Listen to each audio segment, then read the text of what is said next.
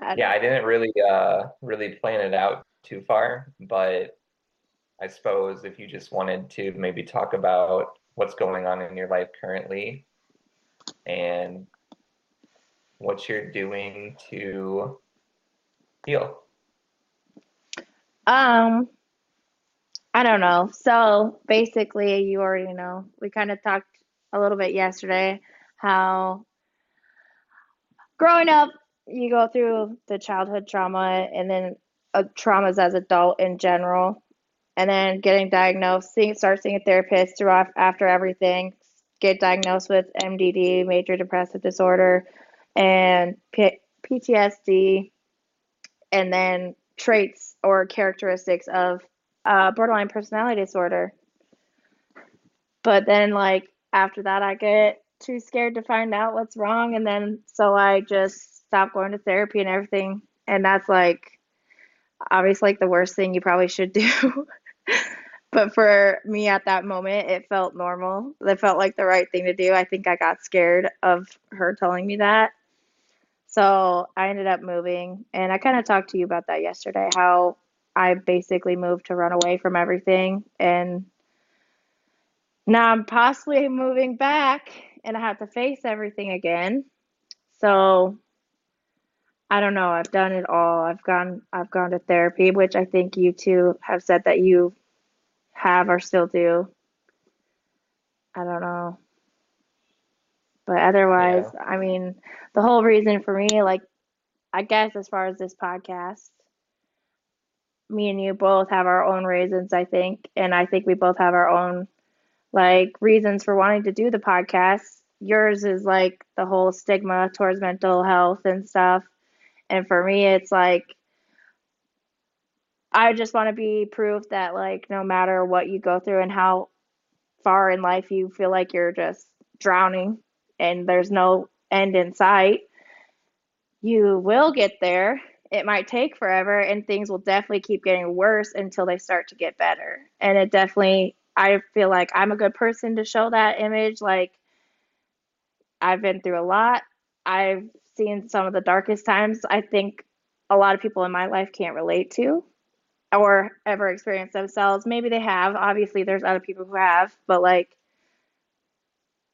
I fell into addiction and everything because of it, and then to just climb out on top of it, and then now being sober and seeing everything for what it is, it it's a whole different view from where I was just even a year ago. Like everything is so I was like a year ago ready to die and like be done and didn't care if I had anyone, nothing. And I now I'm sober and I'm like, wow, like I have so much potential compared to the person who I was a year ago. Like, I don't know. So did you make your way back to therapy or is it something you're still avoiding? I'm still avoiding it. It's bad, but I don't know. She wanted me to start seeing a specialist for the borderline personality traits, and I don't know, like that was my big fear going to into therapy in the first place was confirming something was wrong with me, even though I already knew everything up here wasn't ticking right, you know? But like having a professional tell you, like, yeah, you got some things going on, and I myself feel like you need to see someone like a specialist to basically diagnose you with what I have a feeling is going on. And I'm like, man, I was like hoping that you would just listen to me complain sometimes and like, how therapy works. That's not how yeah, therapy for real. And then, so I don't know, she wanted me to do like the EMDR or EDMR. Is it EDMR? EMDR. Yeah. Yep. Yeah, she wanted me to do that, and I was very skeptic of it. I still haven't done it because I still am skeptic of it because the way it was presented to me, I think it was more like she's like, "Oh, I'll do like rapid motions in front of your eyes and it'll help you like process your trauma or whatever." And to me that just says like, "Okay, yeah, because me going through getting hit by a train, me going through divorce, all that stuff, that's supposed to be fixed by you just moving your hands in front of my face, you know what I mean? And I try not to be skeptic about it. I try to give everything a chance, but it's still something I'm I feel like if I don't go into the mindset that it's gonna work, that it's not going to work because I'm already doubting it. And so Yeah. I do need to get back to the point where I will go see that specialist and all that stuff, but I feel like I have to mentally be in the right mindset to be accepted, like accept, uh, receptive of what they're going to tell me. And I don't think I'm ready for that yet. Yeah. So, I mean, so you talked about having to move back to Parkersburg and then you have to come back here Yeah. and face everything. I mean, Yeah. It seems like you're even over there still and you're afraid to face some of that stuff. And I know with like Yeah. EMDR, I think part of that is like not only processing those traumatic things, but also kind of reliving them in a way. Yeah, especially because like that's where my accident happened. And I went down there one time. I walked down there because I was too scared to drive down there. So I walked down there, and which we can get into that in a more lengthy episode. We kind of have a short amount of time, but I was able to walk down there and immediately panicked and had to turn around and leave. And also, that's where I lost myself to alcohol, and I completely lost myself. I pushed away everyone around me, even though I'd say a good 75% of them were trying to be there for me. And I still seen it as, nah, y'all are just judging me like everyone else, or you're against me in some kind of way. Like I was just in a really bad place. And now having to move back there is scary. I've made amends with the people I know that I hurt, and you being one of them. And like, I've come to peace with the person I was because I know I'm nowhere near that person anymore. But it's just, it's like going back to a town full of triggers, and I'm not not ready for it. I have to be ready Yeah. for it, but I'm not. But But like you said, you're you're a different person now than you were when you left. yeah, a way I think different I think coming back, coming back, and and I've been here, you know, for 31 years, and I know I'm not the same person I was at one point in my life, and I'm still here. And I think that some people do still judge me based on the past. And I'm sure people even judge me on what I'm trying to do now. But uh, I think like with what you want to do is to let people know like you're not alone, and no matter how far down you are or how deep at the bottom of the ocean you feel like there is a way out of that There always is. and it's yeah it, it yeah there always is and i think it's incredibly brave on your part to not only come back here and face some of that but be willing to talk about a lot of those experiences too Yeah, which, fair warning, obviously, you know this as my friend. I'm a very emotional person. So, obviously, it's going to bring up a lot. And it's kind of interesting too because I don't know. I, like you told me yesterday, I don't have to face it alone. I have like my friends, I have my significant other. Like, it's not going to just be me throwing back into the wolves. But in my mindset, it's like fight or flight mode pretty much. So I'm nervous. I don't think, no, I'm, I'm not going to even say that. I'm not going to break my sobriety because I am nine and a half months sober. So I know that that's one thing I have going for me. And I'm going to do my best to just mentally stay like stable the best I can. so I don't you know. stay on that you want to stay on that lifeboat Yeah, atop of the ocean you don't want to exactly. go back there. And it like took yeah so and- long to get there. So it's just like, oh, right yeah. right but you do like you do have people on that lifeboat with you and you're not you're not doing this alone and it is going to be hard and you're probably going to cry every day yeah, Seriously. that's okay though that's okay though I know. And I, I the lifeboat thing is so true because it really does. Like when you're going through all of that stuff in such a short amount of time, it really does feel like you're sinking. And then more stuff happens. Like, so go through all that. Oh, now my car just got totaled because someone hit it. So, like, just because, like, your life is falling apart and is in shambles doesn't mean life's going to stop for you to get back up. So, you just have to keep, you know, the whole three steps forward, two steps back situation. And that's definitely, and you just have to keep going because it's, it gets a lot harder before it starts to get easier. And you just have to be able to get through that super hard stuff to be able to actually see the beauty of everything on the other side. yeah So I don't know, even the people around you is important too.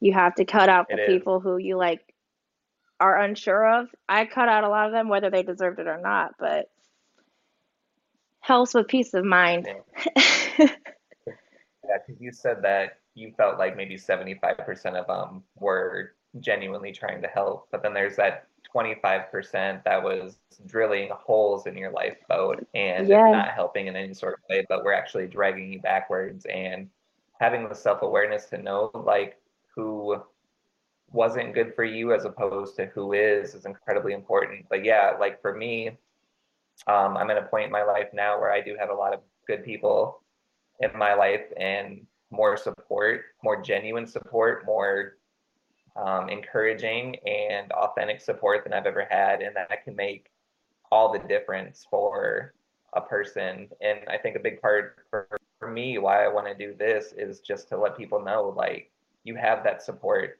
And maybe it's not in the form of the people that are close to you, but hopefully we can be that for people Yeah, and if they need to reach out we can and we can try to try to help in any way we can yeah, and that's like always something that you and I have connected over is like our want to be able to help people. So it's like I feel like this is the perfect opportunity. And for you, you made a career out of it already. Like what you're doing now, you're still surrounded by people who went through probably similar things as you, but now you're at the point where you get to coach people or talk them through it, you know? And that's crazy to think like that because I'm sure, I mean, like, how do you feel like just two years ago compared to where you are now?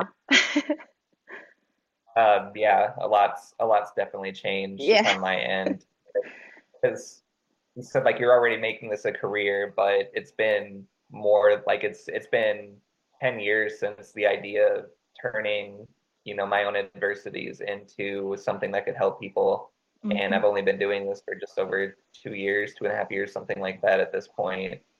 And it's incredibly rewarding hmm knowing that like all this shit that you went through, like it was for a purpose and you can actually use it to help other people. That lived experience is incredibly important when you're working with people. It's So it's so yeah. crazy. Even like as your friend, like I've seen some of the bad times for you. Not all of them, definitely not all of them. Probably not even close to half of them. But the few I have been a part of or seen, seeing that person then compared to who you are now is like a whole different image. Like it's just crazy to. It's a good example of the yeah. Even though when you're drowning, you just got to keep working. You work towards the lifeboat, and then that lifeboat is just like that's where everything just becomes worth it. Like all the Right. work and effort. Yeah, yeah, and I think uh, so. Like my last relapse, I had done the sober October thing back in 2019 Mhm. after starting the Facebook group, and November 1st, I ended up going to the bar with you, and Yeah. uh, I didn't like on the way there. I did not intend to drink. Like I, I really didn't. Yeah. And there and just started drinking, and I ended up spending the night at your place, and I didn't sleep that night. I woke up in the morning. I called my dad and asked him to come and get me. Um, you had texted me like, "Hey, are you okay?" And I'm like, "Yeah." No, maybe.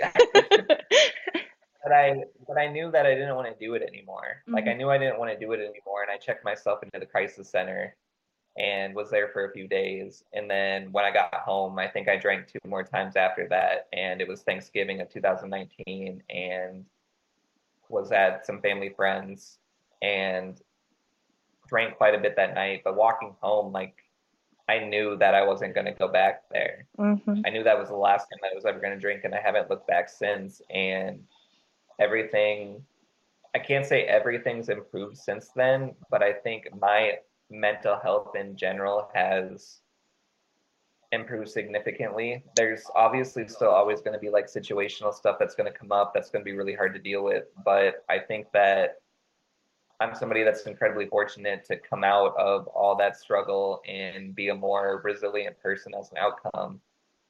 Yeah, that's for sure. And that's crazy that you bring that up because I don't even remember that. That kind of is upsetting for me. Like I briefly remember like you staying at my house that night, but I don't remember I don't know. That's sad. But it is what it is. Yeah. It Yeah. made you But I the mean, person you are now. Over four years. Yeah, yeah, exactly. Exactly. That's crazy. But, but with that too, uh, me getting sober this last time, that was the culmination of like a eight, nine year journey trying to give up those addictions. hmm And I would do well at times and then fall off. And it was kind of an ebb and flow for a long time until I finally made not only the decision, but a commitment to actually taking an effort at getting better and really getting better because I had been working on it, but I hadn't been doing as much as I should have been. Yeah, and like you can only save yourself. No one's gonna do it for you. So it's one of those situations like if you're not ready for it, it's it's gonna be hard. You're gonna go back and forth a lot. And even if you are ready for it, sometimes it's hard too. Like I was luckily lucky enough to be able to just quit everything cold turkey and like I haven't looked back since. And like you said, you've had a couple relapses or one one or two, but you still are how how's how long is your sobriety now? Uh, it's been be five years in November from alcohol and four years from marijuana in October. That's crazy. Time goes so But fast. so yeah, it's it's it's nuts. It's nuts. but but yeah, I mean, I was I was eight months sober the last time getting sober prior to to this time, Mhm. and had a friend commit suicide, and I mean that day just started drinking again. And for 14 months, that's what it was, just dwelling on that and placing blame on myself for what happened and feeling really guilty and ruminating on, on all of that while intoxicated. And we all know that alcohol is a depressant and Yeah. it didn't help anything. And it's weird how it's like one of the major things I think people use to cope, and it is probably like one of the worst options you can choose because it is a depressant. So yeah, it's gonna make you feel great for a little bit until you're like sitting at home alone and crying yourself to sleep over it, you know? So it's it's crazy. What are your diagnoses again for your mental health? I think, yeah, currently it's just bipolar disorder, as far as I know. But I've I've been diagnosed with different things, misdiagnosed primarily, like when all of this started back in 2013 with my mental health. Uh, the first time I was ever hospitalized, I talked to a doctor for five minutes tops, and she diagnosed me with schizophrenia, put me on a bunch of medication that I didn't need, and that was a really terrible time. So it's been that, and I've gone back to that hospital multiple times. And even though I come in there with a bipolar diagnosis, she always sends me out of there and sends the paperwork to my therapist that I have schizophrenia. And that would be whatever if I did, but it's just like, do your job. Yeah. Like, this isn't my diagnosis. And the fact that you continue to misdiagnose me every time I come in here is Like almost sad. like being dismissive is how it feels, sounds too. Like she just doesn't want Yeah. to care enough to actually look into it. Yeah, she's and I and I could say a lot of things. I won't do that on a Uh, people close to me know how I feel about that whole situation, and many other people do too. Yeah. But it is what it is. Um, Do you feel like, people, I think, are. sorry, Go ahead. I was just gonna say, do you feel like since you've gotten sober, do you feel like you've had less issues with your mental health, or do you think it kind of triggered it into getting worse and then better? I I would love to be able to sit here and tell you that getting sober was the cure all be all, but it's it wasn't. Yeah. I've had six, seven manic episodes since then. hmm at least in the last four years, just two in the last year alone. I think a lot of that is entirely circumstantial. I think for me, when the stress of life gets too heavy, mania is kind of a form of escapism in a way, Yeah. kind of, kind of to separate from reality. And mania is a world of its own. I think uh, it's something that people can get addicted to, just the euphoria of it and being productive and just having all these dreams and these these lofty ideals and it's it's a fun place to be until you crash and come out of it and then you the still have to face are- everything. have to face everything. Usually, you make a mess of problems during those manic Yep. episodes that you have to come out of and deal with. And it's like it's like you said, right? Like three steps forward, four steps back, sort of thing. Mhm. So it hasn't it hasn't been perfect, but I think now, given the lifeboat that I'm on myself, and having the support that I do, and having many many people to talk to who don't just listen but understand and oftentimes can say the right thing to help me through it is it's made all the difference. So sobriety didn't cure everything but having those friendships i think has been the most important thing for me. Yeah, and t- getting people in your life who actually take the time to get to know your your illness or whatever however you want to label it, I guess. Getting to know your mental health, your triggers and all that stuff. It's important to have those people cuz that means they truly give a fuck about you so that when those episodes Right. come up, they know what they can do to help, whether it's to let you figure it out and work through it or if they need to take action and be there and like, you know, it's super important. Super important. yeah it is it is and you talk too about like having the wrong people around you Mhm. and it was like it's not a comfortable feeling when you get sober and even the people that you thought genuinely cared and you've known for a long time in the end they were just drinking buddies Yeah. I mean, you, you quit doing the things that you were doing and you stop hearing from those people. And it's unfortunate too, because in my manic episodes, I tend to point that out. Like the lack of support is hmm too much. And I think for, for me, I've burned those bridges more so than what those people did. But at the same time, I think it's been for the best, probably for both parties Yeah. because you know some a lot of people don't know how to deal with people that become symptomatic with their with their mental health issues and that can definitely put a divide i mean i think you, you mentioned it earlier about going through all these things and feeling like you didn't have anybody you can really connect to about it because a lot of people haven't Been through had it. those experiences. Hmm they haven't been through it. And i think and this is something that i mentioned the other day when i did the did the tv show like as as a kid going through a lot of stuff that my peers hadn't gone through like i just wanted somebody to connect with that understood like what it felt like to be hurt in that sort of way Mhm. and i think because i couldn't really find it that was something that really contributed to me being socially anxious Yeah, that's for sure.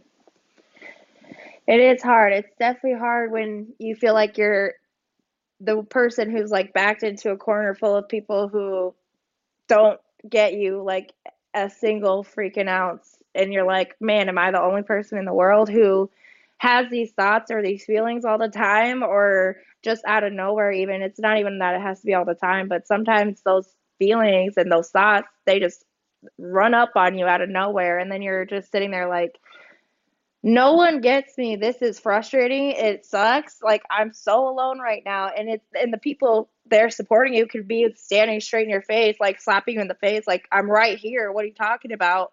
But you're so convinced like no one gets me. Like how am i here right now? Like none of you want to try to understand me a single ounce but it's just i don't know and that's where I think I burned a lot of my bridges is ev- the people I had there, they were staring me right in the face, trying to help me. And I was repeatedly not saying this exactly, but through actions and everything else, like, I don't, you don't have me. I, you're, you don't have my back. You don't know anything about me. Like, why are you sitting here trying to tell me you're here for me when it's clear you're, you're not? But they were and I end up burning those bridges because I push so hard. I self destruct. That's exactly what it is self destructive. Yeah. Yeah, I think with with my my journey too, people can have the best intentions to help you in the world, but a lot of times the support that you need, they don't have the capacity to give. Yep. And that's They not their the fault tools. either. I mean, not. they have not. their own life going on, and we, I think that's another thing we tend to expect people to just be there, but it's like, well, they have their own things going on too. Just because my world's falling apart doesn't mean that they have to stop their world to figure it out for me. You know what I mean?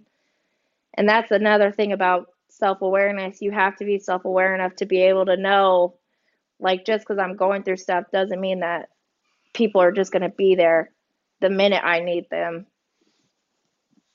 Right. Yeah. And even for me now, like I I have people that I can reach out to, but I think uh I've kind of learned in a way like to not do that. Yeah. Like I'm afraid to reach out like when I'm struggling like I don't want to burden anybody. Yeah. And even even though I know I'm not doing that, like it still feels as if I am every time I reach out with something that I'm dealing with. Yeah. And I can get constant reassurance, like, no, you're not bothering me. You're not being a burden. Like, I'm always here for you. like, there's an internal thing where it's like, You're just saying that. I but be like, I am. Yeah, right, right. You're just being nice. yeah. really, just tell me to fuck off. It's fine. Yeah, no kidding. Yeah. Tell me the truth. Tell me what I want to hear. yeah, exactly. That's that. Uh, what is it? Um, confirmation bias. That's one thing I did learn from my therapist that confirmation bias, you're going to keep telling yourself what you want to hear and what you want to believe until it becomes true because you've done all the things to push the people away or whatever. And once it happens, then you're like, ha, I told you you weren't really there for me and I told you I was bothering you when really it's like, what the hell? Like, I was trying to be there for you, but you were telling me no. So, Kind of becomes like a like a self fulfilling prophecy Yep. in a way. exactly. It's one of those things too where like if you look for yellow cars, you're gonna see yellow Mhm. cars. Yep, exactly. That's crazy. I think though, Well, you want to wrap this up? yeah, I think I was Oh, gonna. go, go ahead. I'll let I'll let you finish your thought, and then we can wrap this up. Uh, we wanted to keep this brief. I was just gonna say, I think our next episodes we should definitely go more into detail on your life if you're comfortable with that. We can kind of do an interview with you so people have something to look forward to. And I guess also like thanks for following us. I know we have a little bit of a support group going. I think we have like 75 followers online, so that's awesome. We're already making it. We are. We are. well, yeah, we'll wrap this up, and I don't know if we want to log off here or how you want to edit this, but bye everybody. See ya. and We'll see you soon.